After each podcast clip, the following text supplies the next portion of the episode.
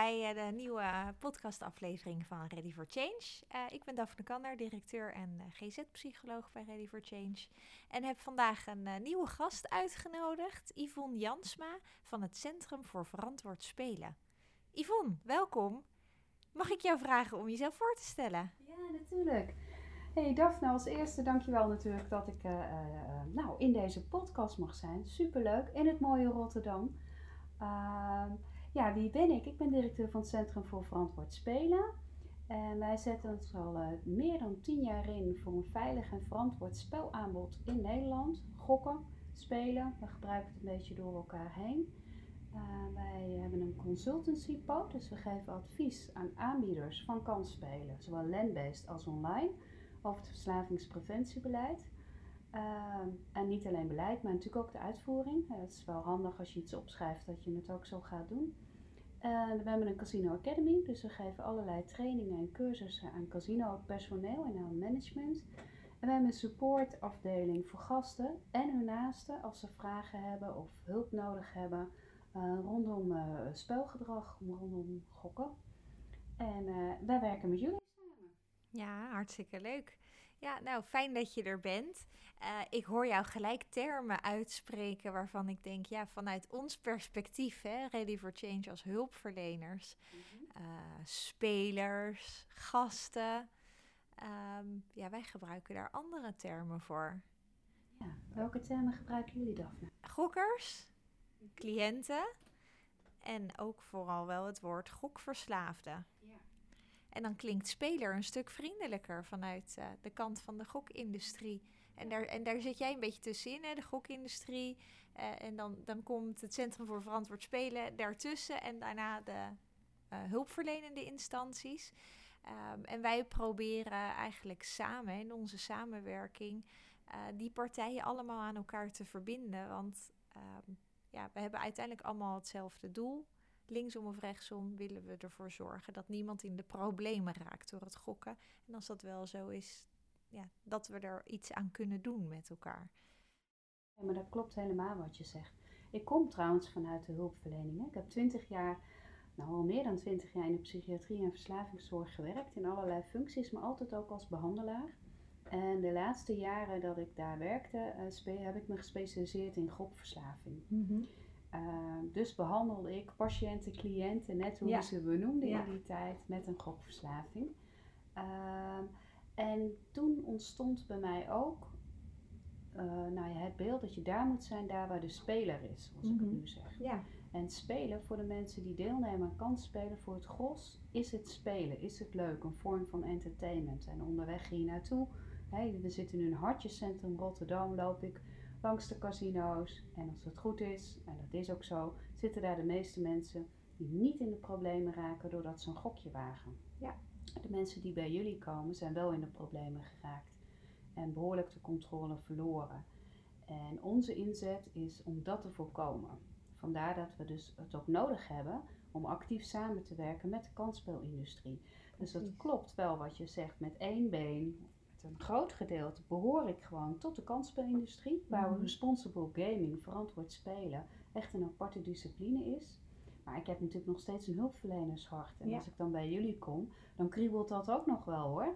Ehm, dus in die zin uh, ja, vinden wij elkaar precies in wat je zegt. Zeker. Nou ja, ik ben heel blij met deze samenwerking. En ook wel heel erg blij met um, de geluiden die ik zelf hoor uh, vanuit de kant van de gokindustrie, dat zij uh, ja, zich aan hun zorgplicht willen houden, die de kansspelautoriteit zo ook oplegt. Daar gaan we het straks nog wat uitgebreider over hebben.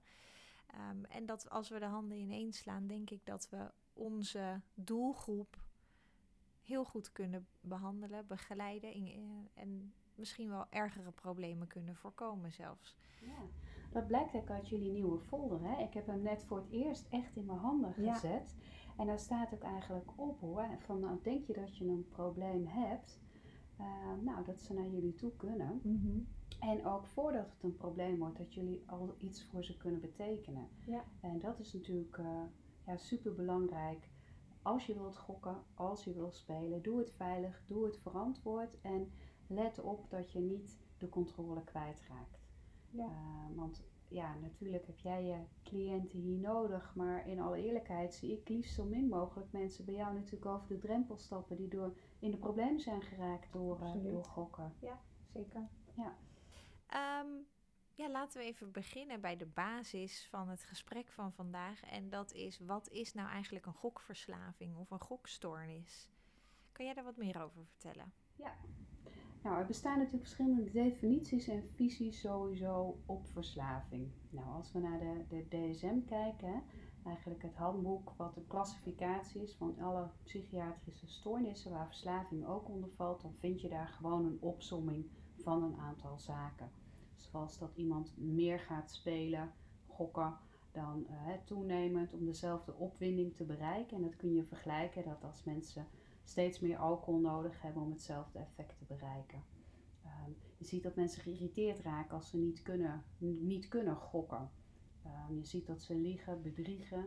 Uh, en, en dat moet ook, want zodra het een geheim wordt, ja, dan, dan, dan moet je er wel een draai aan geven om toch te kunnen spelen. Die drang die steeds sterker wordt. Wat je bij gokken ziet is dat mensen bijvoorbeeld hun verlies willen terugwinnen. En ervan overtuigd zijn dat het ze nog gaat lukken ook, hè? Ja, want ze weten precies hoe het zit. Ze snappen de systemen. Nou, eigenlijk, ik, ik gebruik het woord verslaving natuurlijk ook, maar ook heel vaak dat mensen de controle verloren zijn. Ehm, nou, verslaving is een diagnose die je kunt krijgen. En de volksmond wordt heel vaak gezegd, oh die is verslaafd. Of die, uh, ja. Uh, en ik vind het heel belangrijk om, om het zuiver te houden, omdat er een goede diagnose gesteld wordt. En dat er ook goede um, ja, zorginstellingen en aanbieders dat heel zorgvuldig doen. Um, en we weten bij gokken en ook bij andere verslavingen, maar dat hoef ik mhm. jou natuurlijk niet te vertellen, dat er zoveel meer vaak nog aan de hand is dan alleen die diagnose. Um, bij gokken blijft dat lang verborgen. Als ik gisteren veel heb gedronken, dan had je dat vandaag aan me kunnen zien wellicht. Meestal wel, ja. Nou drink ik gelukkig niet zo vaak dat mensen het vaak zien, maar dat zie je. Of als ik cocaïne een uur geleden heb gebruikt, dat merken jullie op. Als ik uh, net naar de wc ben geweest en ik heb uh, gegokt online, even ingelogd en gespeeld, dat merk je niet aan mm -hmm. mij. Dus het, het, wordt ook wel eens de verborgen ziekte genoemd, de ja. verborgen verslaving. Ja. Ja, herkenbaar. Hè? Als ik terugdenk aan de verhalen die wij hier van onze cliënten terug horen, dan uh, zijn dit vaak ja, de gokproblemen die heel langdurig sluimerend op de achtergrond aanwezig zijn. En problemen met middelen die zijn wat meer aan de oppervlakte, wat sneller zichtbaar. Um, dus het lukt mensen vaak makkelijker om die gokproblemen te verbergen. Uh, tot op een zekere hoogte, hè, wanneer de rekeningen niet meer betaald kunnen worden, of wanneer iemand betrapt is of gestolen heeft, uh, de casino's niet meer inkomt. Uh, partner achter verhalen komt of achter uh, leugens komt. Uh, ja, dat, dat zijn de verhalen die wij hier in de praktijk horen.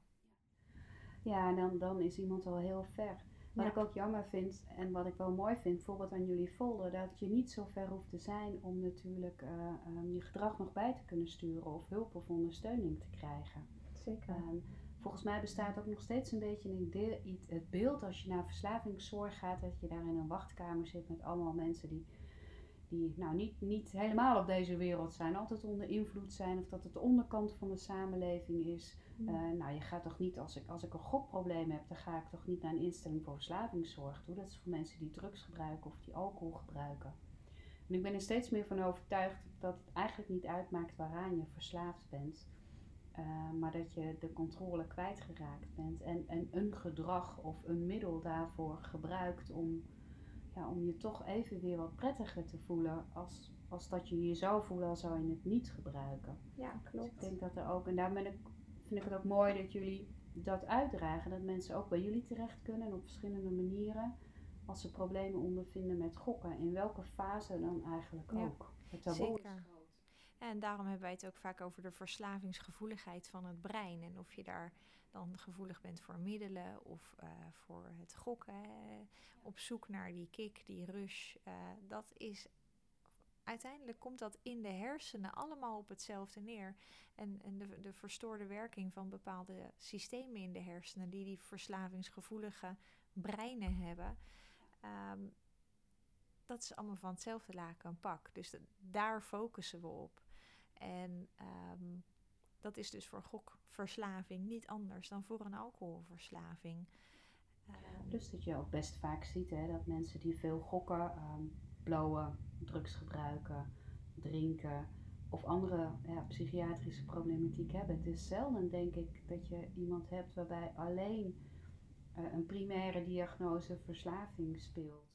Uh, gokverslaving. Nou, weet je, die zien we hier ook echt wel hoor. Mm wij, wij, zien hier cliënten die alleen een probleem hebben met gokken. Maar we zien ook cliënten die en gokken en middelen gebruiken. En ook op sociaal vlak andere problemen hebben. Op psychisch vlak meer problemen hebben. Dus we zien hier een heel breed spectrum aan mensen die worstelen met een gokprobleem. Mm Ja. En kunnen naasten nou ook bij jullie terecht? Want dat vind ik vaak zo'n vergeten groep. In al die jaren dat ik me ermee bezig hou en ook voordat ik me al specialiseerde in gokken, dacht ik ja, weet je, daar moet echt ook een goed aanbod voor zijn. En uh, ik denk nu ook met alle aandacht rondom gokken. We hebben natuurlijk de discussies over de reclame en de legalisering van online gokken. Uh, dat het extra belangrijk is dat ook, ook naast de partners of familieleden of vrienden uh, weten waar ze met hun vraag terecht kunnen. Dat kunnen ze bij ons, bij het Centrum voor Verantwoord Spelen, maar volgens mij ook bij jullie, toch? Ja, zeker. Nou ja, in, in elk geval uh, ja, bij onze voordeur. Uh, dus uh, vragen stellen over hoe, hoe ziet zo'n behandeling eruit. En uh, ik zou het liefst zien dat mijn partner in behandeling gaat, maar hoe werkt dat dan? Mm -hmm. daar kunnen we absoluut uitleg over geven. En wij hebben een, één keer in de maand een avond voor familieleden en naasten, waarin iedereen welkom is om aan te sluiten.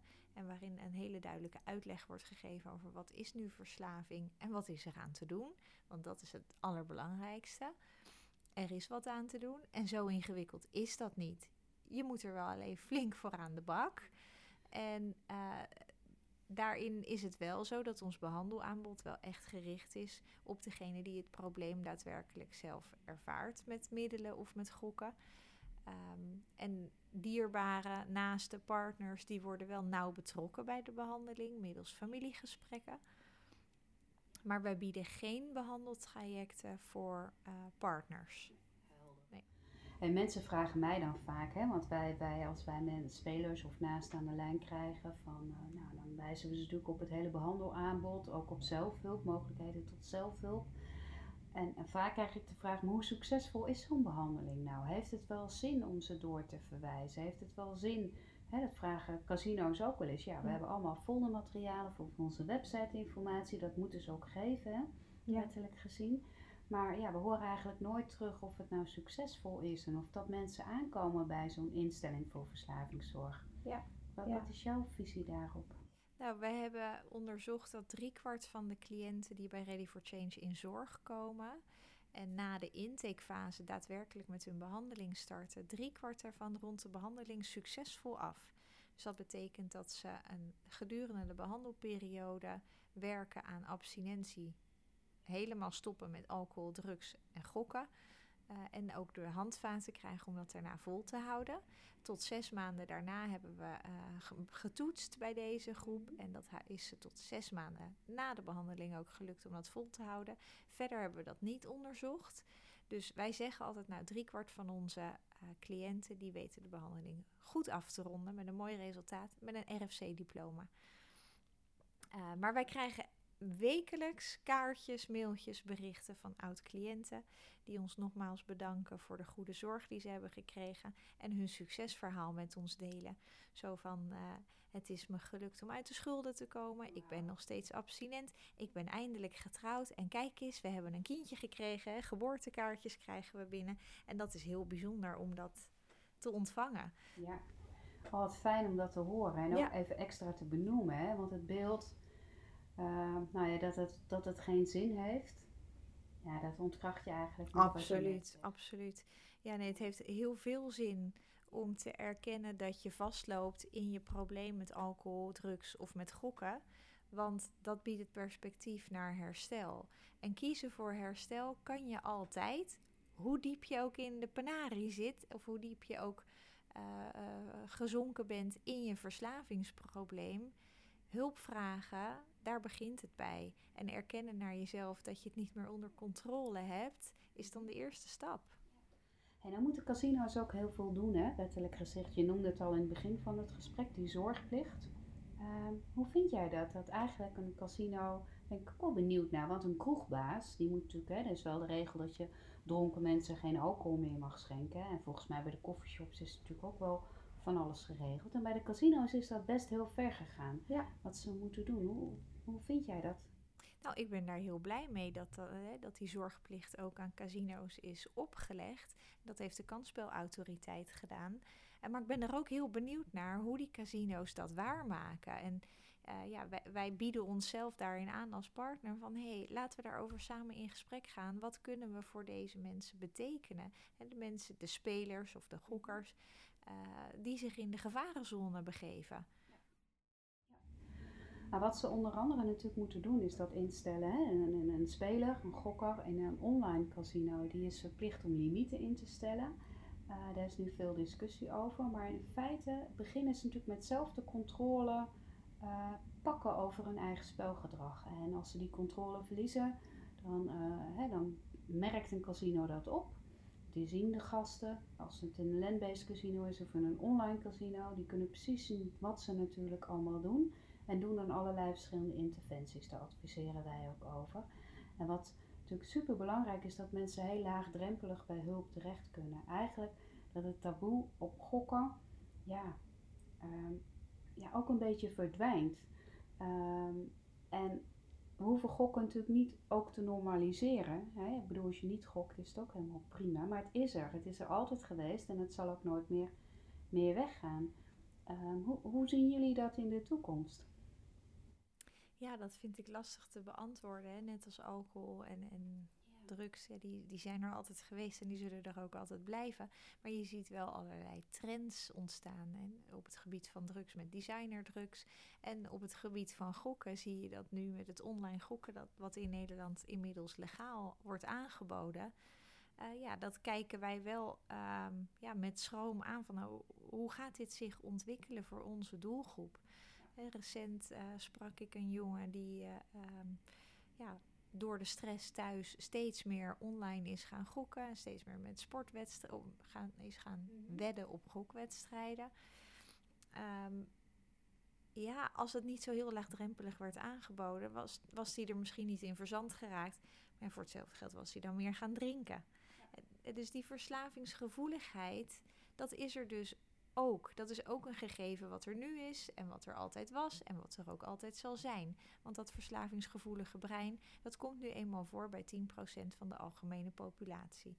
Dus laten we vooral wat doen aan de manier waarop het tentoongesteld wordt, hè, waarop mhm. mensen worden geprikkeld en blootgesteld. Mhm. Laten we drempels met elkaar opwerpen en heel goed die, uh, die, uh, ja, de hulplijnen in beeld gaan brengen. Ja. Voor 1 oktober vorig jaar gokten mensen ook al, maar dan was het illegaal gokken. Veel mhm. mensen wisten dat eigenlijk niet, want ja, dat kon altijd al. En soms ook bij aanbieders die nu een vergunning hebben hoor. Uh, het, het, grote voordeel is dat we nu natuurlijk de kansspelautoriteit hebben die, die toezicht houdt op de aanbieders. We hebben de wet COA die allerlei uh, uh, regels stelt waarop je je gokspel kan aanbieden. En een van die regels is dat je dus ook moet samenwerken met de instelling voor verslavingszorg. Um, voor mij is het heel belangrijk om met een instelling samen te werken die ook die dialoog met het casino aan wil gaan. Want daar zitten de spelers. Daar mm -hmm. kun je ook je, je informatie vinden over de spelers. Waardoor je ook misschien weer een behandeling zou kunnen aanpassen. En nou ja, laagdrempelig aanbod daarin hebt.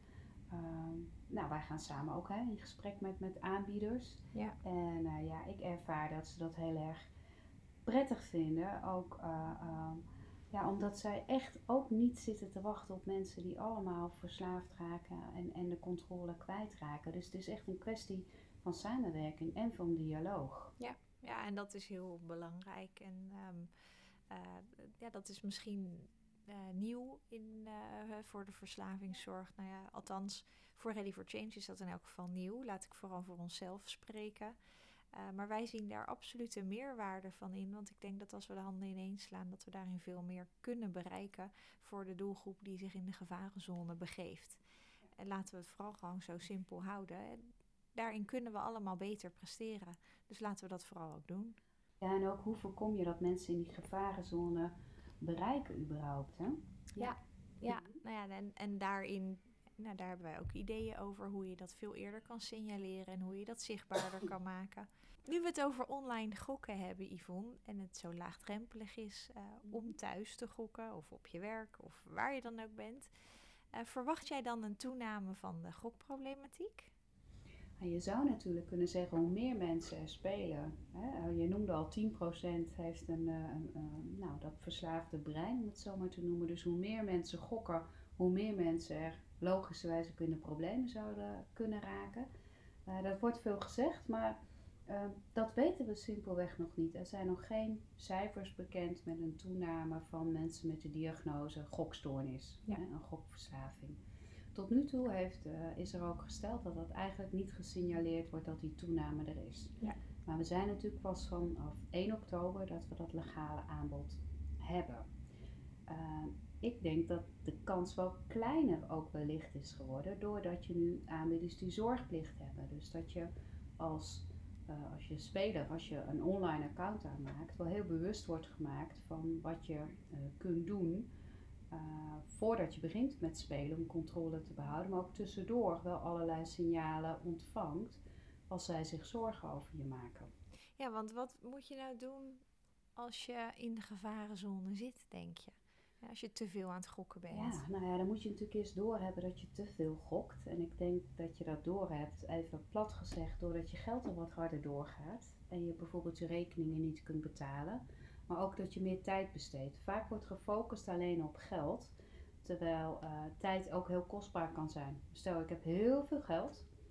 Het maakt me echt niet uit, al verlies ik duizenden euro per week, euro's per week, maar ik heb maar weinig tijd. Hè, heb ik ook een probleem. Um, dus dat. En, uh, dus, dus ja, en ook als je steeds meer zin krijgt om te gokken. Als je eigenlijk dat meer prioriteit gaat geven. In plaats van met jou straks gezellig een hapje te gaan eten, zeg ik nee hoor, ik heb nog een afspraak. Ja. Maar eigenlijk heb ik helemaal geen afspraak, maar wil ik liever gaan gokken. Wat je ook veel ziet bij mensen, dus als ze meer tijd, maar ook hoger gaan inzetten en als ze uh, het verlies weer terug willen winnen. Ja. Want natuurlijk kun je winnen in een casino, maar op lange termijn wint het casino altijd. Ja. Dus als mensen denken dat ze de winst weer terug kunnen winnen, ja, en dan verliezen ze eigenlijk steeds meer. En zo belanden ze in een soort visueuze cirkel. En wat denk jij wat een goede manier is als je het vermoeden hebt dat je vriend of je collega of iemand die je kent misschien wel te ver doorschiet in gokken? Hoe zou je iemand dan moeten aanspreken, denk je? Ja. Nou, het is belangrijk, denk ik, om neutraal te zijn maar wel eerlijk te zijn. Er ook geen doekjes om te winden. Dus je zou wel misschien kunnen zeggen: Goh, weet je, Daphne, ik begin een beetje af te vragen wat er met je is. Want de laatste tijd, ik zie je steeds minder. Als ik je spreek, dan heb je altijd haast. Ehm, nou, de ene keer heb je heel veel geld en dan, dan vraag je of, ik, of je geld van me kan lenen ik weet het niet hoor, maar wat is er met je aan de hand? En, en soms schiet wel eens door mijn hoofd heen van, goh, zou ze misschien uh, ja, gokken? Ja. Uh, ik begin een beetje zorgen over je te maken. Wat is er met je? Weet je, iets in die trant? Ja, precies. Ja. Uh, dat is wel een goede om mee te geven aan alle mensen die dit luisteren. En probeer daarin oordeelsvrij te zien wat je, ja, hetgeen wat je herkent, waar je je zorgen over maakt. En dat zo terug te geven. Ja, nou ja, je kan het natuurlijk niet makkelijk zien. Maar bijvoorbeeld stel dat, ik, uh, dat, je, dat je binnenkomt en iemand heeft zijn computer gewoon aanstaan. Die klikt snel weg wat hij aan het doen is. Hè, als je binnenkomt of als die, uh, als die op zijn telefoon zit. Doet hij in ieder geval dat het absoluut niet gezien mag worden door anderen wat er gebeurt. Of als, uh, ja, weet je, het, hele online bankieren of zo. Als dat een beetje geheimzinnig mm wordt.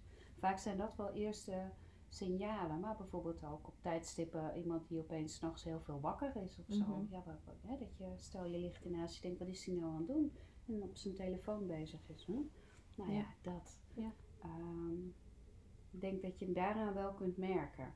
En dat het, dat ja, we hebben ooit een project gedaan bij sociale wijkteams om ze eigenlijk bewust te maken dat dat ook aan de hand zou kunnen zijn. Hè? Dat je, ja. En dat moet nog een beetje in het collectief bewustzijn komen dat dit ook aan de hand zou kunnen zijn bij iemand. Ja, nou heel goed, dankjewel. Ja, en op het moment dat iemand echt erkent van hé, hey, ik heb zo'n groot probleem met gokken, dat is eigenlijk een gokverslaving geworden.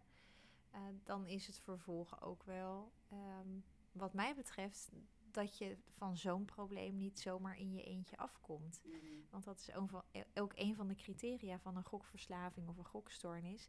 Hè, dat het niet lukt om zelfstandig te stoppen. Dus dat betekent dat je daar hulp voor nodig hebt. Uh, en dat is dan de, de, hulp die wij hier bij Ready for Change aanbieden. Uh, in elk geval in de regio Rotterdam, maar online ook uh, landelijk bereik, waarin we met ons behandelteam en een hele effectieve en efficiënte behandelmethode ja, heel Nederland van de gokproblemen af willen helpen. Ja. Ja, wat daarbij ook kan helpen als, kijk, als iemand in een landbased of in een online casino speelt, die, die krijgt ook echt wel vaak van medewerkers door, joh, wat zie je vaak de laatste tijd. Of als het een online casino is, we zien dat je nu drie keer achter elkaar je inzet hebt verhoogd. Of we zien dat je uh, drie keer over je limiet bent gegaan of mhm. twee keer over je limiet. Of we zien dat je uh, op andere tijden bent gaan spelen. En de combinatie van die signalen maakt ook wel dat een aanbieder zegt van hé, hey, hoe is het met je? Want er vallen ons een aantal dingen op. Nou, een van de interventies is natuurlijk dat je jezelf kunt uitsluiten bij het casino waar je speelt. Mhm. En je kunt je ook inschrijven in Crux. En ik denk dat dat, Crux is het Centraal Register Uitsluiting kan spelen voor mensen die niet meer willen gokken en dat is dan bij Holland Casino, bij de online casino's met een vergunning, Nederlandse vergunning, en bij alle speelautomatenhallen. Op het moment wordt je dan de toegang geweigerd als je in het register staat.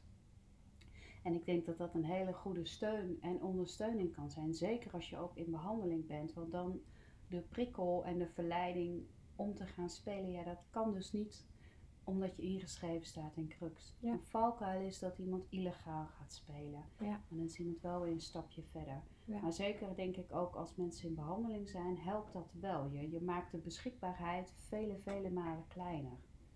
Ook iemand die zich zorgen maakt. Hè? Je hebt jouw eerdere vraag nog even over het gokgedrag van een naaste. Die kan een verzoek indienen bij de kansspelautoriteit.